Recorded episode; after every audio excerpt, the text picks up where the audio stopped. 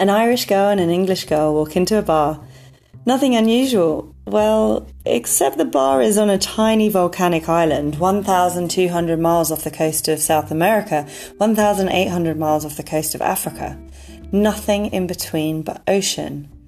A place where the Union Jack hangs outside, but it's 30 degrees on Christmas Day.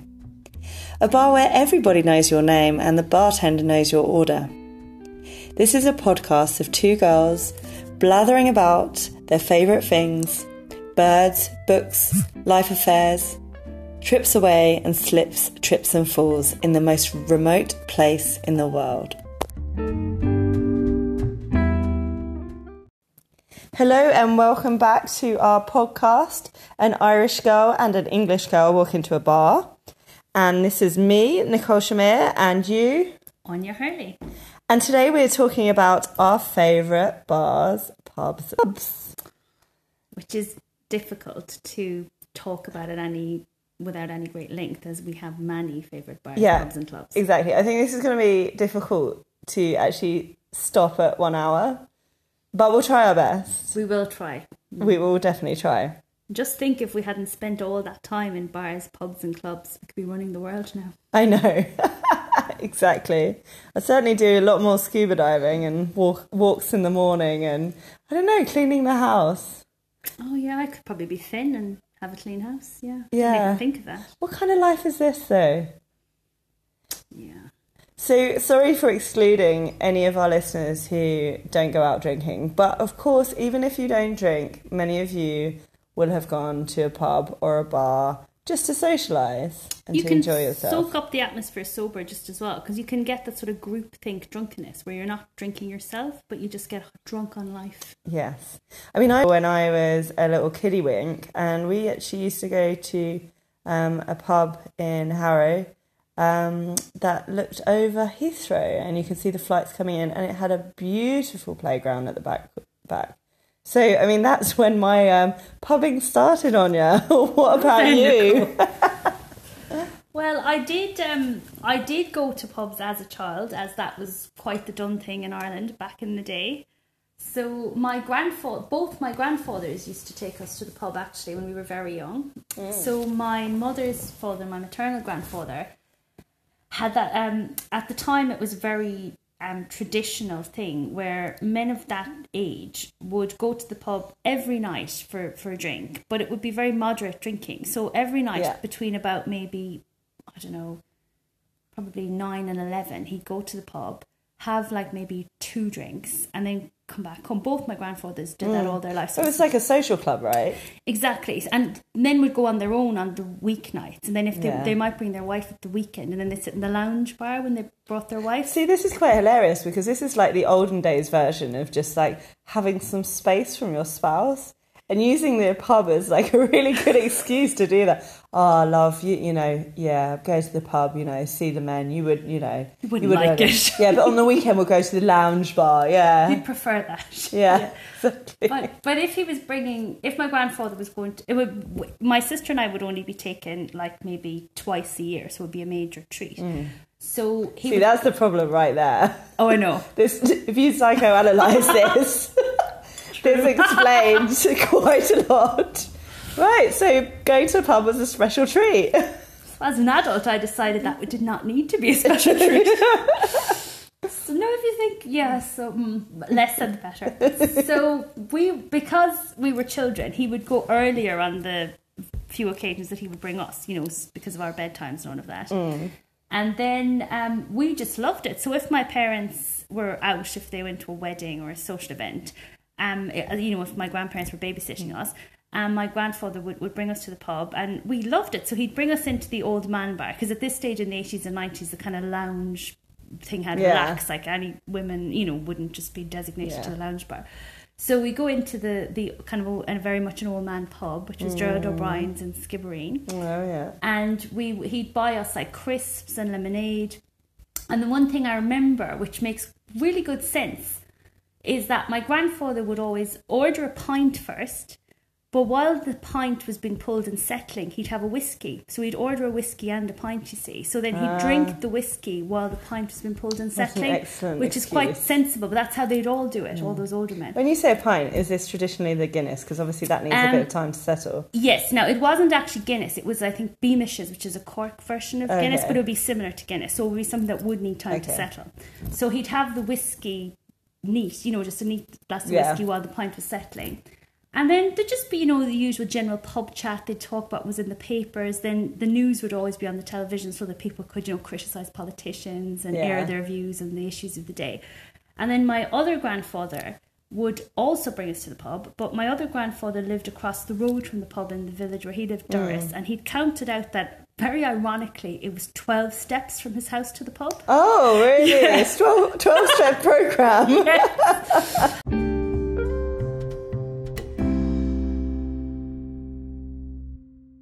So we were just saying there, Nicole, about um, the pubs that I would have went to with my grandfathers would be, I suppose, what you describe as old man pubs, and I, I love those old man pubs. Oh, I love an old what- man Do you like them? Oh my god! Do you know what? Still as an adult, it's, see, this is the interesting. So I've never been. Well, I have been to Ireland. I've been to Dublin, but I've never really been around. I imagine your old man pubs are amazing, and I say that because uh, where I grew up, and there were there were quite a few old man pubs, and a lot of them were the Irish ones, Right, yeah. right? Um, like uh, there was one in North Harrow that was, you know, pretty well uh, well visited, I suppose. But but actually, um, I suppose in my older years, when living in London as an adult, um, my favourite set of old man pubs were the Sam- Samuel Smith pubs, and these. Um, Is that a chain then? yeah, but Like a Not- brewery or something? yeah, exactly. Like not in a Like a Wetherspoons not in a way? no exactly yeah. exactly so they're they're breweries everything you buy in these sam smith um sam smith pubs are um was like brewed on the premises or within another sam smith pub or or, Right. or nearby or whatever. Um so it, i mean even like the cola they sold was cola you know rather.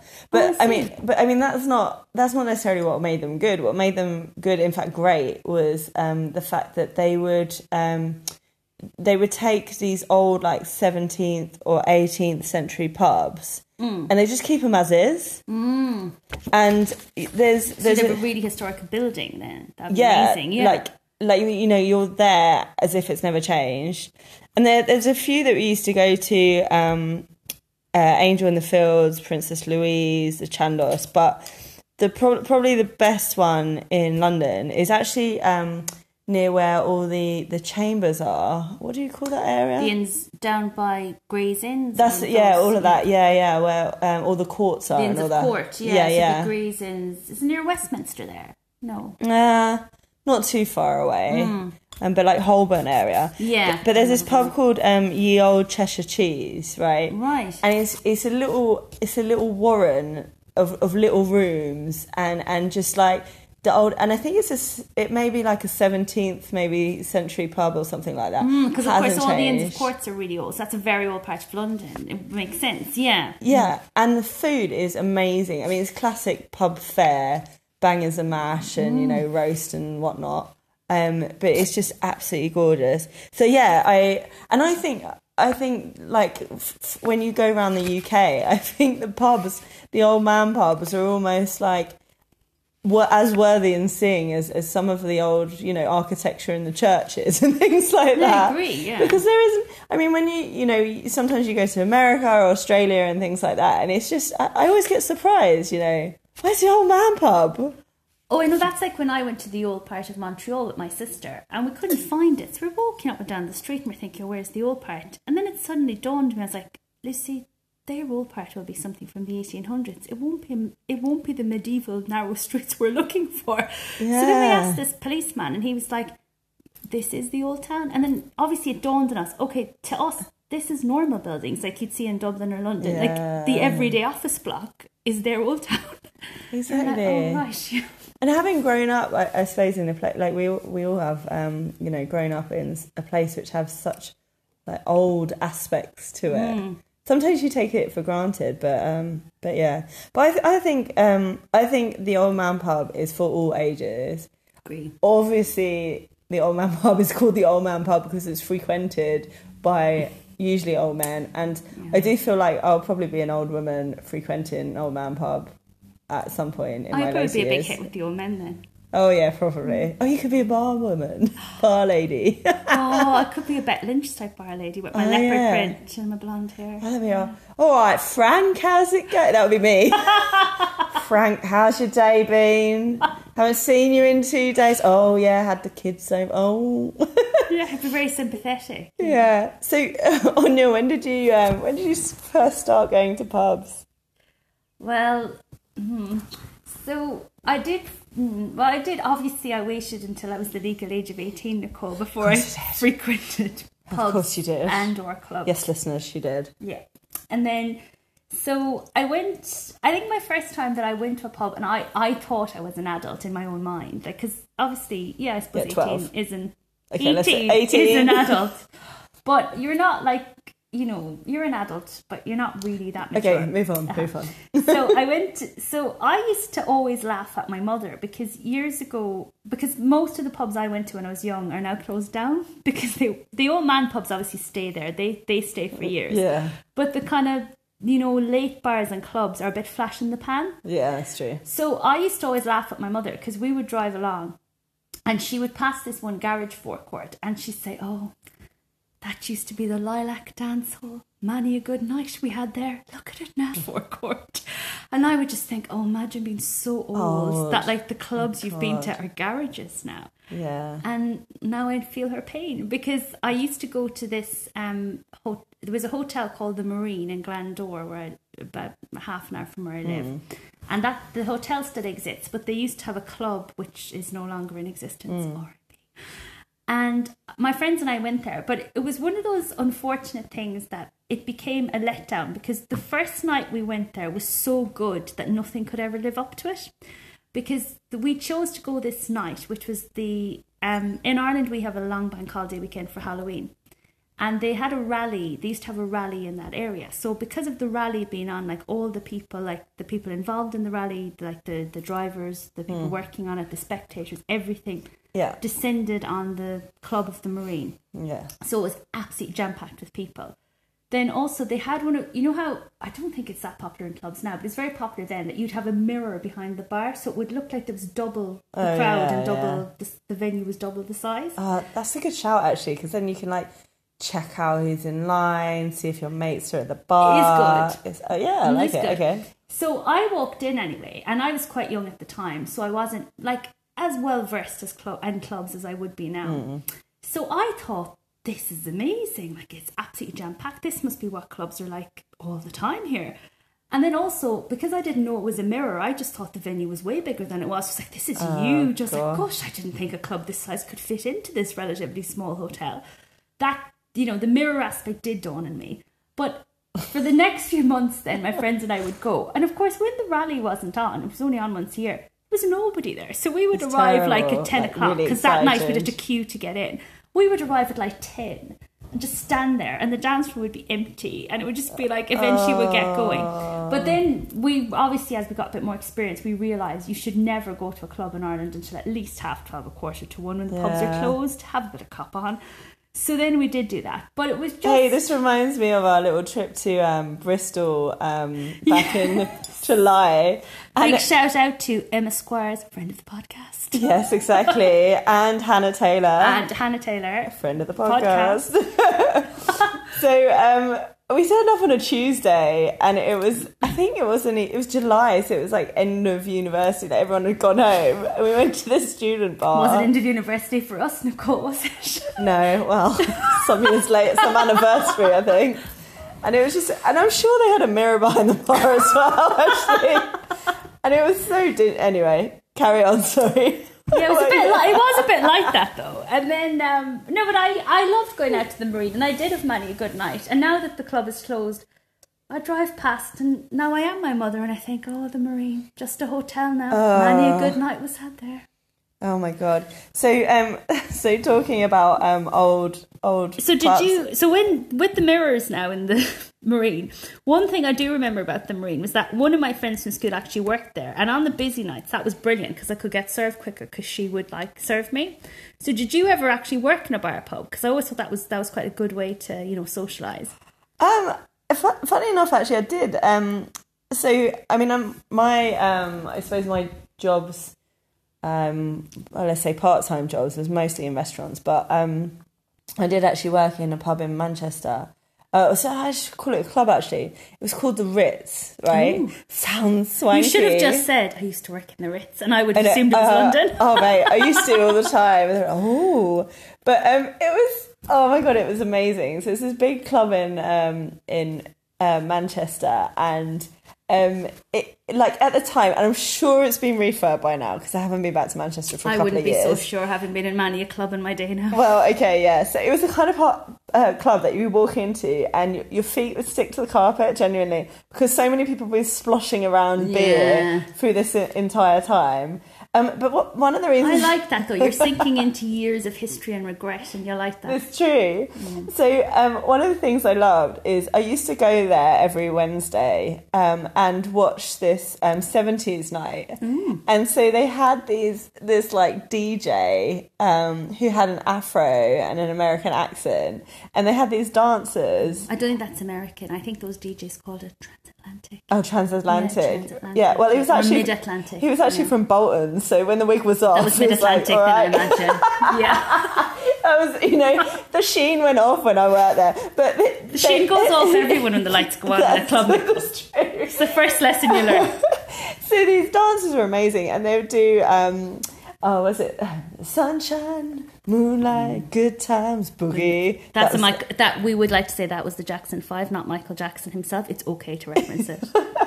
and it was, um, and and so like I basically learned all the dances. So I was there. Living on the sunshine. Blame it on the moonlight, don't blame it on the good times, blame it on the boogie. Okay, all the listeners turned off now. Um, and so I used to be there every Wednesday. So I thought, why don't I just get paid and be here and just enjoy it? So my mates would come along, I'd be behind the bar, I get paid for watching this um, cracking show every Wednesday. But I also did these other nights. Um, and so Saturdays was funny. Saturdays was the night that uh, the older crowd came up. Um, and many a time you saw like uh, a, a younger man try it on with an older lady and take them home, and that was hilarious. No judgment. Um, you had these amazing um, gay club nights, uh, which I were love a gay mostly um, which was mostly men actually at the time, and this was on every time there was a bank holiday, and it was a bank holiday Sunday.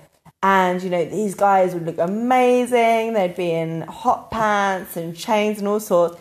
And I get kisses left, right, and centre. And the tips were wild, and the party was incredible. And we also did band nights as well. So I actually saw the Arctic Monkeys one time Wow. before they were famous. I was like, Damn, these guys, these Wow. guys are amazing. Who even are they? They and you know, a year later, I was just like, oh wow. Um, they were a support act for the Doves. So yeah, I actually had such a laugh working there. It was it was really really good. I was never allowed to do the bar whenever I worked in restaurants because they always said it was too much of a chatter and no one would ever get served. Yeah, I actually think because of my restaurant um, time, I was very like it's all about customer service. Right. And like, lots of people said, you know, oh, it's so nice to be, you know, served by someone who actually smiles. I'm like, isn't this normal? That is nice.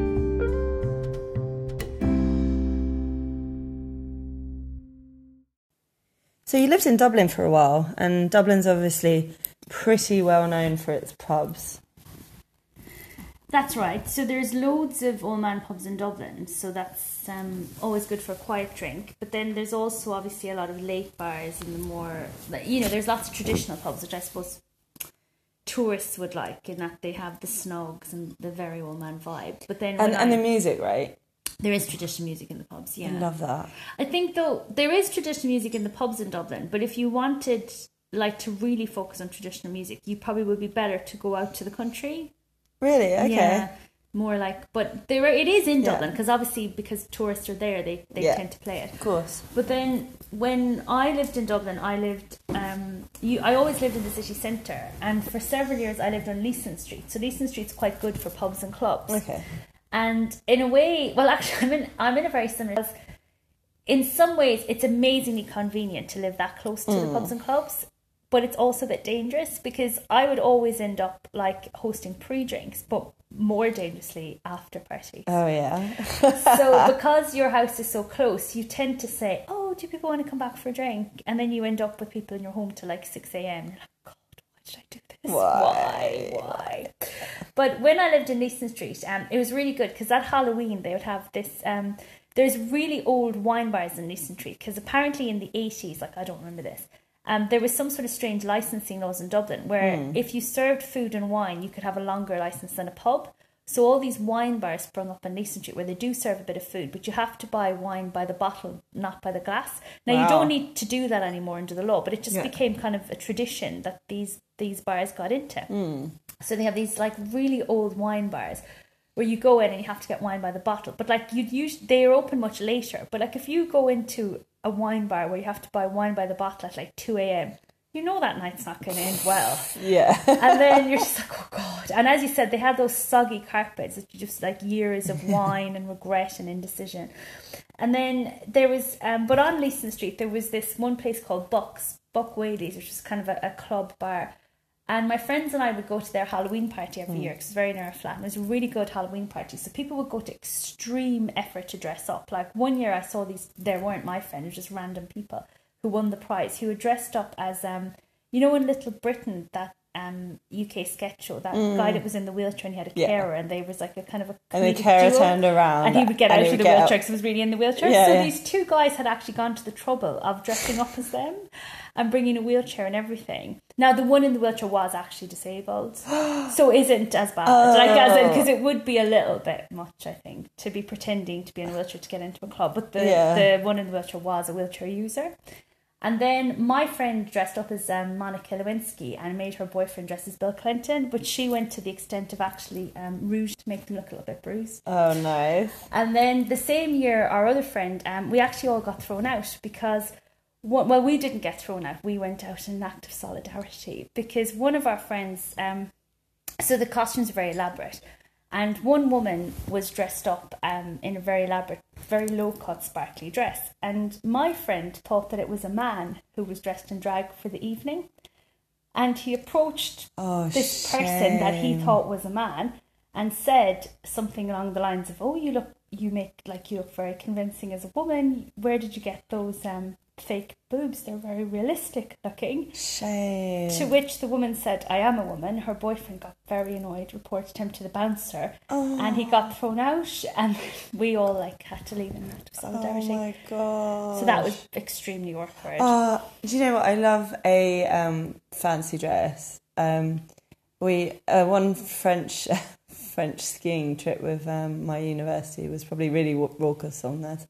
One of them was bad taste. Um, I just go as myself. the one, one man went in a um, what do you call them? The mankini, like literally just that. I don't know how um, he oh, didn't. what's his name? Ali G had. That's Yes, exactly. yeah, yeah, yeah. Which is basically like a in a ski resort. I know exactly. It's like a um, a thong, but then the you know the straps go over your shoulders. Mental, and um, there, and then I, I think this is most disgusting, but there were two girls who went as tampons, and they um they also stuck sanitary towels to themselves and put like red like nail varnish on them and stuff.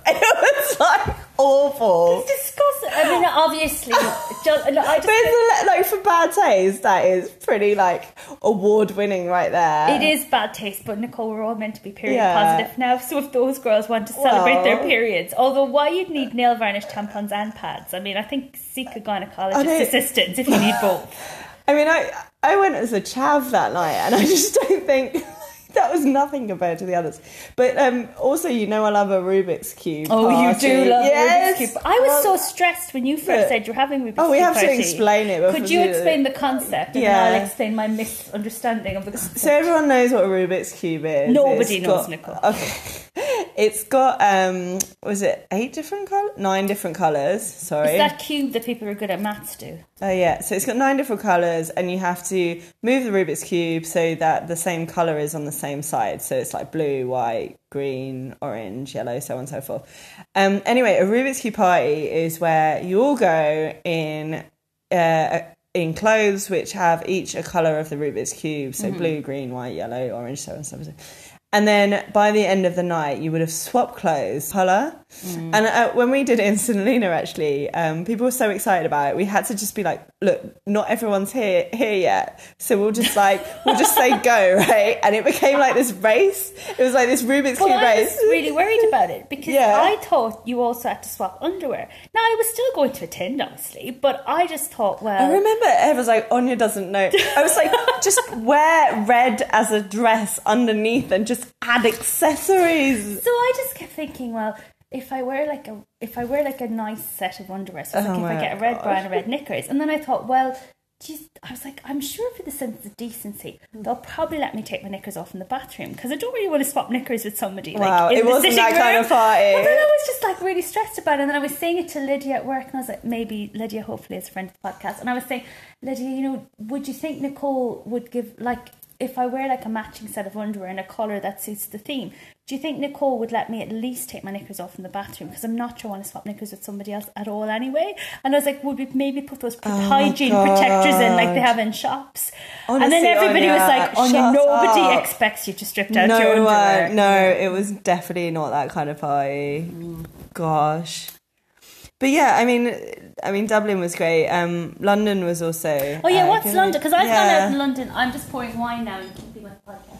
Yeah, But of course. I've been out in London a few times, but obviously I've been there like as a tourist because I don't live there. So what was it like when you lived there to go out? Yeah, I mean the variety was was pretty amazing. Um, I always hate like the length of time it gets for, to go from one place to another. Oh yeah, that would drive me mad. yeah, I mean that's. But anyway, But um, then not too close because then you have the after party problem. Like when I lived in the This Street, you've every. Tom, Dick, and Harry in your house at after parties. Oh, not the road to go down. The night buses, though, oh, you know, I'd actually set my alarm. I'll get on a night bus. Like one time when I was living in Greenwich, get on the night bus, have a little nap, and I'd like, you know, it was about 40 minutes or something. I set my alarm for 30 minutes, so I'd be awake for the end. Oh, Oh, there's always good crack in a night bus though. You meet some characters. Oh, no, oh, yeah, okay, on, on New Year's Eve or something, but not necessarily all the time. And then sometimes they're a bit roundy. But, any, but anyway, Can I just ask as a non-Londoner, yeah. do people talk on night buses or do they do the tube thing where you look dead ahead? Um, some people talk. Often, often the crack is like if someone's got food, right? The smell, eh, smell of McDonald's just gets people going, and then people will be like, "Oh, you've got McDonald's. Oh, yeah. You don't need all those chips, do you?" Every time. I just, me, always see this. Well, I'm thinking this might be my new dating strategy. I'll just bring chips on the night bus. Oh my god! Honestly, actually, it just reminds me. Me and my friend Irish were on this night bus, um, coming home from Oxford Square, and I think we were going to West London somewhere. I, I don't know, maybe to her house. Who knows? Anyway, um, there was this guy um, right at the front of the the bus upstairs. So you've got the glass in front of you, right? And he was doing this swaying, but he was doing the kind of swaying where he's leaning forward and then leaning back, leaning forward and leaning back. And the bus was going. Right? It was dangerous. You could watch it like ooh, ooh, ooh. And then the bus. Um, Would like- they be those double buses though that have the hinge part that turns on the corner? Because that'd be very dangerous. Oh no no no! It was one of the um, the two story like classic London Oh, buses. thank God! Yeah. And um, anyway, the bus driver had to uh, put their brakes on for some traffic lights or something, and this guy just dipped head first into the glass, and we were like, oh, love him. and it's like we couldn't stop him in time, and it was Oh, just God, like, love him. and you know, like oh my god, he woke up, he was just all over oh, the place. that's terrible. But um, but yeah, no, it's it's a cracking night out. In fact, so there's a few places you can impress with Lon- in London, and um, There's very few places I can impress. Yeah, very few places in um in St Helena, mind you, but um so uh, the sky bars are always one of them, yeah, and, and um one, yeah. there's this there's this one actually that that opened up a couple of years ago called Sky Garden in what uh, we called um I think it was the Walkie Talkie Building, I think.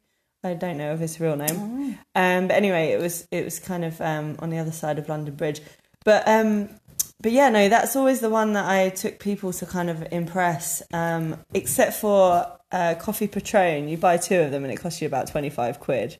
What's Um, that? Uh, oh, it's um, it's a lovely coffee liqueur. It's like a tequila but with coffee. It's Oh, very I've never nice. heard of that. And like often you get in songs about singing about Patron because it's you know the thing that people do like oh got my got my ladies got my Patron. there is no career in rapping for me. Thank you very much. Well, I did not Nicole. I thought you kept the rhythm there, lovely. But there was but I have to tell you of one epic night out um, that I, I think had we're going to have to turn the light on. This bar here in Nicole's home is getting too dark for I me, so I'm just gonna stand up and turn the light on. Definitely. So obviously, um, Anya, you know my friend um, Kat pretty well. I do. Well, I wouldn't say I know her well now. Oh Met yeah, yeah. once. Okay, her yeah, once. yeah, Yeah, yeah. So, um, so Kat's a, a dancer and singer, and um, she was always brilliant at getting us into to clubs. So she had this um, this birthday uh, one year, um, and took us to this club called um, the Box, and this is like a circus kind of cabaret club, right? I You don't really like circus folk. no, you would love this, whatever. right? So there was basically a woman swinging on a ring, naked, um, painted in gold. Like Um, Circus Soleil, Cirque du Soleil or something. Soleil. Soleil, right? Soleil. Think it Sorry. is. Uh, sorry, I shouldn't laugh because I say things wrong all the time. but they were. I've Uh, never gone to it. I've only ever read it. Do you know what I mean? I've never yeah, said it. yeah, I know. Now's the time, right, on this podcast. So we were. Um, my mate uh, Drew came out with us. He was he was staying with me at the time, and um, he got dragged up on stage and like behind the curtain, and we were like, "What's happened with Drew? What's happened with Drew? Don't know." And these the curtains open, and they had they had taken uh, Drew's shirt off, and there were like six like siren women like all over him, and then the curtains then shut. it was just like, oh my god! And we came back, and he was like, "That was li- this is literally the best night of my life." And there was just so much circus. Go- it was amazing, and I, I googled it before this podcast, That and it's still now in Georgia going. Wines and Skibbereen. I'd Oh, have to yeah. say, it'd be a fairly classic pub. You'd have your Guinness and that'd be it. Oh, yeah. But yeah, that is that is definitely one of the most impressive, I think, London nights out going.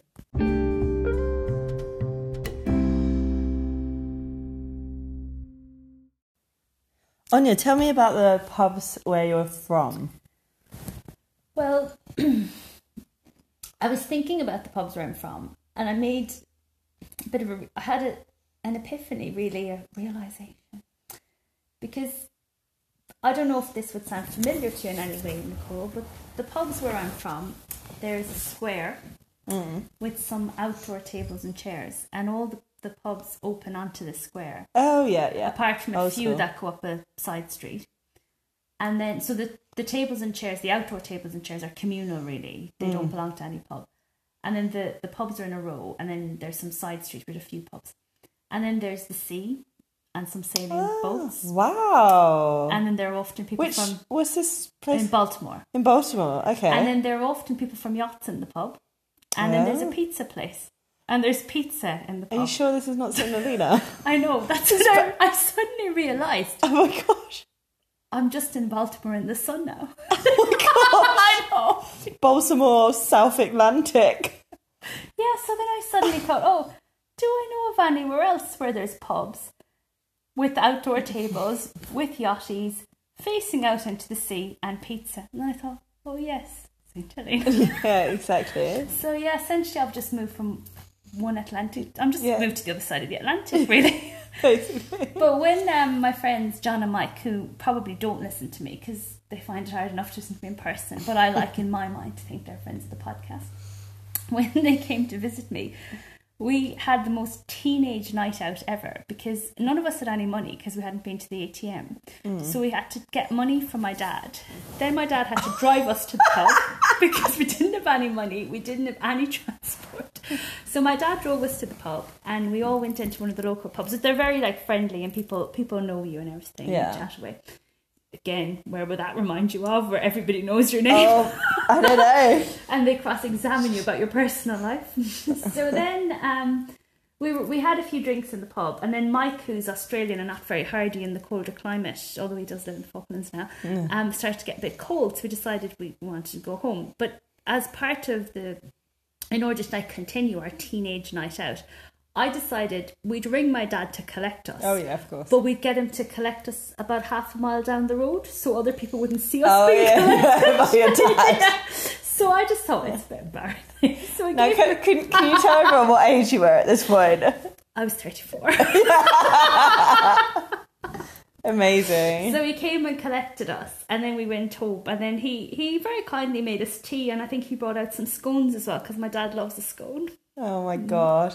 Like uh, this really reminds me of uh, when my mum used to pick me up from like dates. I, this is just mortifying even thinking about it. So I'd be like fifteen or sixteen or something like that. Um, okay, fourteen, maybe thirteen. I don't know. Anyway, I'm just like I was living in a Harrow at the time. Wait, I moved from there at fifteen. But anyway, and oh my god, I would go on a cinema date or something, and my mum would pick me up, and then I would like be snogging the boy. And she, Mm. I oh, wasn't snogging either, John or dying. Mike, when my dad arrived. No. I'd just like to make that very Oh, clear thank to all our listeners. Oh god, it's just so embarrassing. Anyway, and nothing to do with pubs. How did? Oh god, never mind. So if so, I've been telling you now about the pubs in Baltimore and how I've essentially just moved to Baltimore in the sun. Yeah. But if you could make so that's like kind of my local pubs in Baltimore. Yeah. So if you could make any pub your local, like if you had the ability Right. to pick up a pub from anywhere, and this is a bit of a fantasy. If you could pick up a pub from anywhere in the world and put it down the road from where Right. you live, what what would it be? What would So, you like, what pub would I make my local? If if I could, yeah, if I could. pick could it up and move it to wherever you live? yeah. Yeah. Um, this is an interesting one. Um, so I I suppose like you, I like the kind of pub where you chat to everybody, Mm-hmm. but I also like a bit of dancing, True. and I also good. like a bit of food. And I, You want a venue, really, not a pub. Then you kind of want a multi-purpose venue. Maybe. Oh, okay. I'll tell you which one. So I used to live in Brixton in London, and then there was a pub down the road called Hootenannies, which is probably the best damn pub going. It's just so okay. So it is. It is rough and ready. I tell you this now. It's nothing gastro, anything like that. There, it's it's a big bit of land. to be honest, I still London. think in a pub eating is cheating. No, but you get hungry and you go. No, okay. So it's got um, it's got tables Have a packet of outside. crisps or a packet of peanuts. got tables outside, and it's got a little cookout outside, right? Right. So you go inside for the pub, right? You get your hmm. drinks, super cheap. They usually have some kind of live music on. One time I was there, there was a brass band, right? but they were like I love a brass really funky, like Brixton style brass band, right? Like a New Orleans type thing. Yeah, and, and they would come in the audience in the ordina- audience to play. Ugh, can't even say in the audience to play, right? So it's all around you, That sounds brilliant. and then whoever they have on, it doesn't matter. At one point, once the live music is off, the reggae comes on. So this is to be like 11 p.m. and I love a bit of reggae. I do. Like, I like accessible reggae though. Do you like that you'd know? Oh yeah, and it's so it's so good. And then if you want to chat, and do you know what? You Yeah, reggae is good for chatting because it's not it's not too obtrusive. You know what I mean? Yeah, Like, yeah. And I remember, I remember taking my dad out there once, um, and he, you know, um, we we'd got to past the live music and the reggae come on, and I think it was one in the morning or something, and I was like. So hey, hey, dad, like you know, you you feeling tired? My dad isn't old, by the way, but I was like, you feeling tired, dad? Yeah, yeah, yeah, dad. Uh, when do you want to go home? And he went, when it finishes. Play. That's the right answer. Fair Yes. play. Yeah. Oh my goodness! If I could they throw you out and say you have no home to go to, that's when you go home. Oh, many an epic time has been from from that pub. So, anything from you? Any favourite pubs that you would move? Uh, you see, I don't think I would move them because I think a pub is of its place. Okay. Do you know what I mean? So. I think if you moved it, it might ruin the atmosphere. Okay. So I'd leave them all where they are and I would just visit them. Okay, right. I've got a question for you then. So, if you could name a pub, so say you set up a pub, if you Yeah. could name a pub, what would you name it? Right. I've, I'd, okay, so there's three things I would possibly name a pub. Right. Okay. Those are work, Right. mass, Right. or confession. Okay. So- Why? People could truthfully say, "Oh, sorry, I'm so late home. I was in work," Like it. or they could say, "Oh, sorry, I didn't make that. Now I was in mass." Oh, nice. I see Or they could be like, "Oh well, I'm really sorry I didn't make your birthday. I had to go to confession." Brilliant. So this reminds me of a story my friend Heather has said to me, um, and Heather has got two young kids, and she said she's teaching her her eldest son um, that um, pub is called coffee shop, and wine is called coffee. So that if his teachers say, "Oh, so uh, where where did you go with mummy this weekend?" he will say, "We went to the coffee shop." And mum drank coffee. Yes, pure genius. That that is a good one. Yeah. Although obviously we would advise everyone to be open and honest with their children at all times. Of course, of course.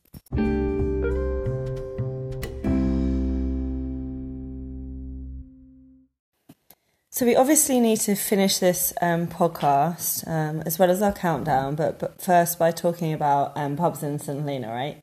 Of course. Yes, and we have mentioned already in an earlier podcast about the party bus. We did. We discussed that in, in a bit of detail, I remember. Yeah, exactly. And it does go around the pubs, um, pubs around St Helena.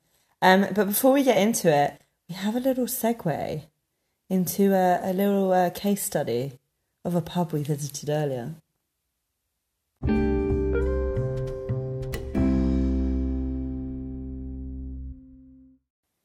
So you just heard there um, us going out to Collins Bar, um, which is just one of the most um, picturesque bars in St Helena, I would say. It has a gorgeous view. Absolutely It's gorgeous. a gorgeous view. And today was just the ideal day to be there because it was just a beautiful, sunny, blue sky day and it just showcased it at its absolute best. Exactly. And you know, the barman's super nice. Really Uh, lovely man. uh, older fella from Sandy Bay, and he had some of his, um, well, looked like his friends come over later on, have a couple of drinks. So yeah, he was super nice, and it was just a great time. We had a little bit of sunbathe. Yeah, it was lovely day. We had a really nice afternoon there. Yeah, I'm starting to get a bit pink in the face, but Well, I'm pink as well, you know, but I always say the pink will be brown tomorrow. yes, that's great. Use sunscreen, kids. oh, of course, we would advise all our listeners to use sunscreen and check all their moles, but personally, pink to tan, that's my view. so, um, But I'm not a medical doctor, just to be clear. So, um, so we are obviously regulars, and I think we've mentioned this a little bit before, but we're regulars at the Mule Yard Bar. We are. We were there last night, in fact. Yes, exactly, with with friends of We ours. tried to do a little bit of a recording, but there were some technical difficulties. Exactly, which was a shame, Actually, because you would have heard the excellent atmosphere. There's actually, um, it's quite family friendly up there. There's a pizza place next door, which is absolutely delicious. We had a nice little stuffed crust pizza. Delicious, yeah. Yeah, Mexican chicken. really Get. Carter's is, is a really great pizza place. Yeah, open Thursdays, Fridays, and Saturdays. And David and Mercy do delicious food. Yeah, really, really nice. So actually, a lot of families will come down on a Friday evening um, or Saturday evening, and they will enjoy pizza together. And parents can um, go across to the bar if they want to chat some, to some colleagues. Um, but it, it was interesting yesterday evening, of course, because for us this is our after work bar, and um, and of course we see all sorts um, in there. Uh, sometimes tourists, um, sometimes yachties and things like this, and and um, I I've got to, I've got to actually say one thing that someone said to me which made me really laugh, and I, I wanted to bring it up in the the podcast. But they asked, "Do I find St Helena boring?" As I mentioned a few minutes ago, I realised when I started thinking about bars that essentially St. Helena and Baltimore are the same place, just different sides of the, Atla- of the Atlantic.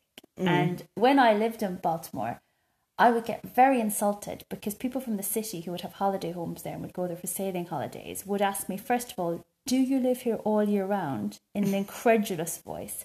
Now, this was when I was a teenager and I, you know, I did Yeah, live there all year round. And they're like, oh, so you just, your house here is a real house. It's not just a holiday. I'm like, you have to stay here in the winter. And I was like, that's extremely condescending and insulting. Yeah, And also, they would always ask the boring question. as as in whether it was a boring place. So I think I've always been a little bit sensitive about that because I think if somebody if somewhere looks like a holiday destination, as of course Saint Helena does, because it has the sea and the sun and the, the hmm. markers of a holiday destination, people from the urban metropolises Yeah. tend to think that there is no real life going on there and that you can't have a job or a family life or a normal, you know, life there. They think it's just for holidays. And I actually feel strongly about that because I think it's really irritating. Yeah. And um, yeah, so I think it's just, I think if, if somewhere looks like a holiday destination, that's great because it's somewhere pleasant to live. But you always do have that other side of the coin where people who live in the more urban areas will always assume that the pace of life is slow and boring. But that's just Yeah. lack of imagination. Do you know what? When I when I kind of responded to this, I, I probably didn't explain myself properly, but I did try. No, I tried to explain what my life was in London, and that so I had friends, but they were all over London, so we tra- we travel quite a lot. And long London way. is unbelievably difficult to get around. Like it's, the distances are vast. So you'd you'd actually travel about an hour to then meet people Mm. in town, and often you would go into a bar and people didn't know who you were, and people weren't that friendly. Mm. So what I tried to explain was actually it was just really nice. Like I know more people here than I do in London, and therefore it's more sociable. I don't I don't think it. Would, but anyway, the the other thing I was just trying to trying to think of that I thought of after, you know, that classic one of oh I wish I said it at the time, but when I was in London, like in my head, I would go to theatres and I would go to like musicals. I mm. would go. I hate musicals actually. Oh, I'd I love musicals. Oh, I'd go to art galleries. Like in my head, I would do all this stuff, but in mm. reality, do you know what? I was so like skin because the cost of living. I was so tired from commuting to and from work, and also trying to gym and all this stuff, and I just really didn't really have the interest to go to these. I mean, occasionally, you know, we'd go out and it would be amazing, like I explained earlier with the box and things like that. But it just didn't happen all that often. I agree because when I lived, I lived all my life in, in, you know, I'm from the country in rural Ireland, so I've always lived in a small place. Um, you know, quite similar to Saint Helena in that way of everybody would know you and know your business. But I didn't when I moved to Dublin. Yeah, first of all, I thought this is great. I have all these options. I could go here, there, and everywhere. Yeah. Of course, I was dazzled by the the city lights. But then I did realize, oh well, yeah, I could go there, but that concert would cost like a hundred euro, and it's only on for one night, and getting the tickets would even be impossible. So I thought, oh yeah, I could go, but I Yeah. probably won't. But I think it's just the the sense, and I maybe am a little bit sensitive about this as somebody from a small town, but I was listening to a podcast a few weeks ago as well, and somebody said they were discussing something that had happened in a small town and how it, it hadn't been very well dealt with. And then they said, Oh, well, of course, they're all from a small town. And I was so affronted as a listener. I was like, No, just because people are from a small place, it's a horrible assumption to make. And I've always been of the view that people from small places, and I would consider St. Helena in this, and I would consider where I'm from in rural Ireland, people from small places are very adaptable. Mm. People from big cities just assume that all small places are really dull and boring, and it can be quite grating if you're from them. So, I mean, I would put it in a different way. I think it's when you've chosen a certain lifestyle, you've weighed up the pros and cons of that certain lifestyle if you've chosen to live there. And then you think, of why would someone want to live any other way? Mm, true, So I think it's more like that. And like, you know, having come from, grew up in a city and stuff, now I live here. And I, I just, I absolutely love the sea being so close. I went scuba diving this morning, like I said, and the, you know, we went up to Collins Bar and it's just beautiful. You can go mm. walking, which we'll do tomorrow, and things like that. And you don't have to travel 40 minutes outside of the city to do it. Mm-hmm. So for me, I'm like, I've picked an amazing lifestyle to be in. So I would dread going back to London and living that old lifestyle. So I think, I think that's that's you know I think everyone's chosen what's best for them. Yeah, I agree. And so there probably is a bit of judgment going the other way to be like, oh well, why Yeah. would you? Because See, yeah, I think there's pros and cons to both, but I would like to think that, like, I'd like to think that I see the advantages of both. So when I'm in a city, I do think, oh, I love the energy, I love Yeah. the array of choice. I just love, go up Yeah. to somebody in a bar in London and say, oh God, you must find it very busy here. You must find it very expensive. Like I wouldn't do that. So I think it's a bit grating when in, you're in a small town. People feel the right to come up to you and say, "You must find it very boring." Oh, people do though. People from small towns will go to London and be like, "Well, it's too busy and it's too." You know. Oh well, I suppose. But, and, and I think I, I, sp- I suppose I that suppose that is fair enough. I, it's just not something I would do personally. But yeah, I suppose that. yeah, people yeah. want to say that they can. But I mean, I just again when so when um, my partner and I were living in London, you know, we realised at one point we were living in East Dulwich at, at the the end before we moved out of London, and basically our lives were get up, cycle to work. I I would gym the other end before working, work, cycle back home, make dinner, watch some like film on Netflix or something like that and then go to bed. And that would be like Monday to Friday. And then Saturday mornings, I'd play netball. And then I'd hang around the local village. Mm-hmm. And then, you know, whatever. Um, and then at some point, it was like, why are we doing this? Like, we could be doing this anywhere. And yet we're paying these like ludicrous prices. We've got neighbours left, right, and centre of us. I can hear someone like tapping their feet up upstairs. You know what I'm saying? The dog barking yeah. downstairs, type thing. And you think like, what are you doing? So we ended up moving to Sussex and we were about 10 minute walk from the beach and it, it was brilliant. And then obviously this job came up and I came here and it was just fantastic. But I think I think for me I think the point is like wherever you live has got some amazing features to it. Mm. I think what we're not that great about doing I say we as like the collective in the whole is actually going and really enjoying them. And I'm mm. really like we did this little segue to Collins Bar and I'm really glad we went there today and um, you know left Jamestown, went to mm. Sandy Bay, and it's just fantastic. And I know we need to do more of that. That's true. And it's the same when I was living in London. You know, I, I walked past Big Ben because I was working in Westminster or all the tourists, whatever. But I was like, you know, but when have I then gone into Green Park and just sat there and enjoyed myself? When have I gone around Buckingham Palace? And and I think, yeah, I think just as humans, we've got That's true. we've got so much around us instantly now in London, in Dublin, wherever it is, wherever you live. Mm. But you always where take do you go? what you have for granted. Yes. So I think a lot of the reason why I probably I don't use I don't utilize the ocean and the countryside in Saint Helena as much as other people.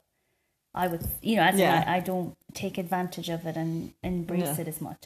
And probably the reason I don't you know, the, the reason that I don't do that is because I grew up by the sea and in the countryside. So to me it's not a novelty. Do you see what I Mm. Mean? yeah. Whereas if you put me in a big city, yeah, fair enough. I won't go to constant things. You know, the Yeah. the the, con- the tickets can't be gotten a ridiculous price. But I'll make huge efforts in cities because to me that's a novelty. Because you always yeah. take for granted what you've always had. So even though I love Saint and I love Yeah. the sunshine now, I never take for granted because that's Oh, one yeah. thing I've never had in Ireland. So. I can sit inside if it's sunny because I'm like, oh, I can't waste that sunshine. Yeah, so I think it's just what you're not used to. Yeah. You'll always embrace, but you'll take for granted what you're used to. And I just, I do absolutely love going back to London for holidays. I absolutely love it. And yeah, we, we really make the most of it. Mm, Oh, I love London. I love the energy. It's a it's a great Exactly. city. Definitely wouldn't want to go back and live there again if I could have the choice. But absolutely love it. See, if I ever moved to England, the only part of it I'd live in would be London. Really? All the way Because- from here. Because the thing is, if I wanted country or something, I'd just go to Ireland. Like I don't Do you know. I mean? Yeah. Although Bristol is a cracking city. That is true. It's a bit it's a bit hippie-ish for me now, Nicole. They're very hip. Well, not hippie-ish, Manchester- hipsterish. Yeah. Well, anyway, that's a whole podcast Mm. Yeah, about people know my views on hipsters. Yeah, exactly. that's actually I'm worried about old man pubs for that reason. I feel the hipsters might drive the old men out. So, in terms of old man's pubs in St Helena, um, we have two cracking ones in Jamestown, um, which I think we've mentioned before in the podcast, which is the uh, the White Horse and the Standard. Yeah, Um, we mentioned it because we were talking about um, New Year's Eve or Old uh, Year's Night, yeah. that they call it here, um, and they Collins Bar is a good old man's pub too. yeah, although Yeah. in, yeah in Sandy Bay, Different obviously. way, yeah. Um, and those two pubs are great. I actually really like the music in the White Horse. Yes, I do too. And the standard is um, owned by the Hicklings. Very welcoming people. The bar people, friendly, welcoming. Really welcoming. Yeah. Absolutely. are very good at hosting. They'll often host birthday parties and events like that, and they do it really well. It's always very enjoyable, well Yeah. catered. Yeah, and it's not it's not like scary at all to go into those those pubs if you see what I mean. Like No, even as a people are- tourist, are people friendly, are like, oh, yeah. who are you? Where you mm. come? It's really interesting. But of course, the the cracker is is Donny's bar, isn't it? Really? Well, I would always look. I always look in the mirror as Donny's bit of a package deal. You see, Yeah. Because my ideal night out now would be that you do. Well, actually, I just like to first of all mention Rosie's because Rosie's is again a bit Oh, out of is town. true. So Rosie's to me is again a bit of a. I like to go to Rosie's when there's food because they have a nice restaurant.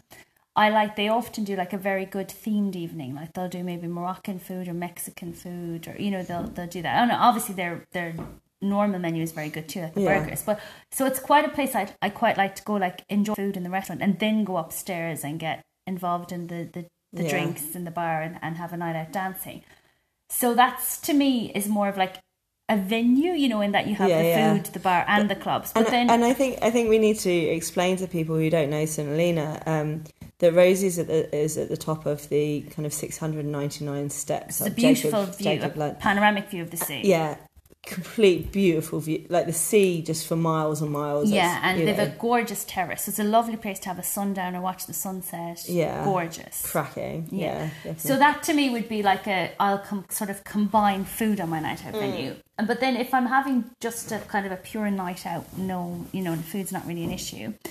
Um, I would always like to combine then the Mule Yard and Donny's because I think it's quite nice to have a few drinks in the Mule Yard. It's like very casual, next to the relaxed, sea again, good fun, down next at the bottom. sea. Yeah, Um, just always good fun. I I get a proper glass there now, so I feel I've you know made it to an extent. Oh yeah, yeah. This is a regulars thing, by the way. You Yeah. know, plastic cups for everyone, uh, glasses for regulars. Yeah. and then to sort of like gradually move from I I think always as well it's the thing it's the kind of thing you need to judge so at a certain point just collectively the group decides it's the right time now to leave the Mule Yard and go to Donny's Yeah, yeah. and you need to pitch that at, at the right time Yeah. so that Donny's is just getting busy It's usually the the most drunk person going, Donny. yeah and then you're like oh so first of all you'll sort of shout them down like no no not yet and then at the appropriate moment you'll be like Yeah. yes we'll go there yeah, yeah. and then you sort of walk over the bridge and then you go into Donny's and I just love the fact that you can you know get your drinks you can dance on a dance floor while you can often watch a full moon over the sea whilst Yeah. you dance So and like- sometimes you forget about it but then you suddenly look and you think oh I'm dancing on a dance floor I'm looking out at the ocean and the moon is twinkling away it's amazing Exactly, and you can see um, the yachts in the, Yeah. the bay as well with their, their lights.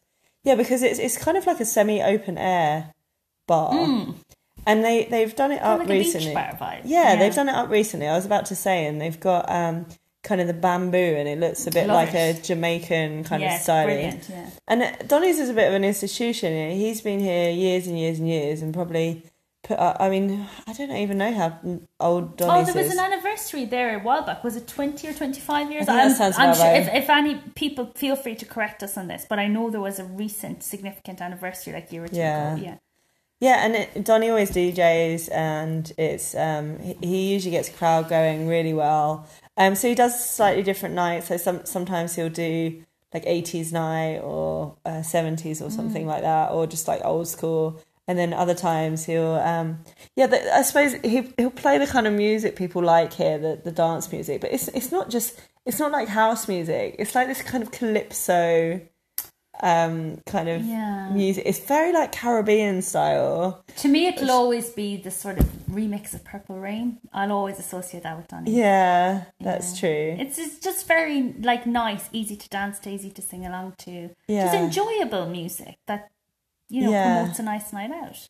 Exactly. It's um it's br- brilliant. And also what I love about St. Lena um compared to when I used to live in London and when I go back visit there is there's barely any queues at the bar. It's so That is good. brilliant. Yeah. They've always got enough staff. Yeah, that is brilliant. Yeah. Last time I was in London, I was three three people deep, and I was like, oh, God, that's I, I don't know, I I I didn't know what to do. I was like, should I buy three drinks for myself?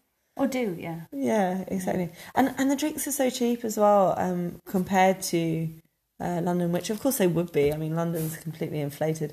I, I told you about the two Patrons for like fifteen or I twenty-five. what What even what is it? is really. Yeah. have some now. Yeah, or the, yeah, but um, you know, I think it's like couple of quid basically for a shipwreck. No, no, no. Here I'm talking Oh, about right, Donny's. sorry, yeah. A couple of quid for a shipwreck, which is a, a spice rum and, and coke.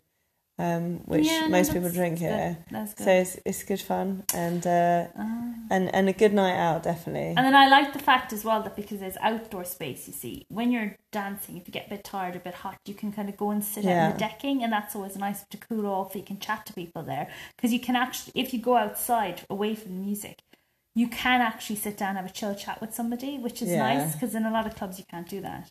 Exactly, and the food next door as well. Oh, you've got Sunrays then with your chips just Yeah. on tap there, really.